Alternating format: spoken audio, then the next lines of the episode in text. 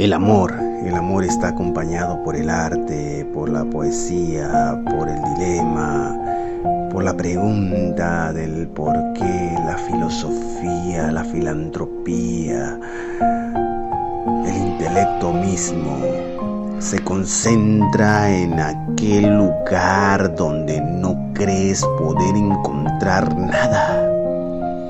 Y de repente arte que nadie puede ver, lo que nadie puede saber, sentir, palpar, escuchar y amar. Los hombres de la antigüedad dibujaron mujeres desnudas porque decían que el hombre se escondía en la mentira. Y la desnudez era la verdad. Estaban mostrando que la mujer estaba llena de bellezas y también de sufrimientos, pero que los paisajes eran mejores cuando ella estaba enfocada. Esa era la realidad.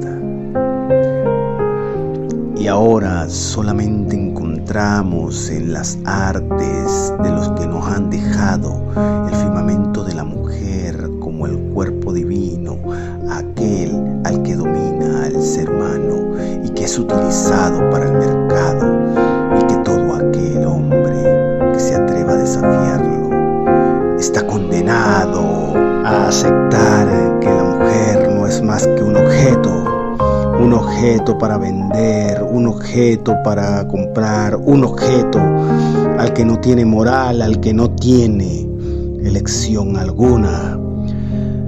La libertad que le tiñeron fue pura mentira, fue pura basura. Le han vendido una libertad que está condenada al exilio mismo.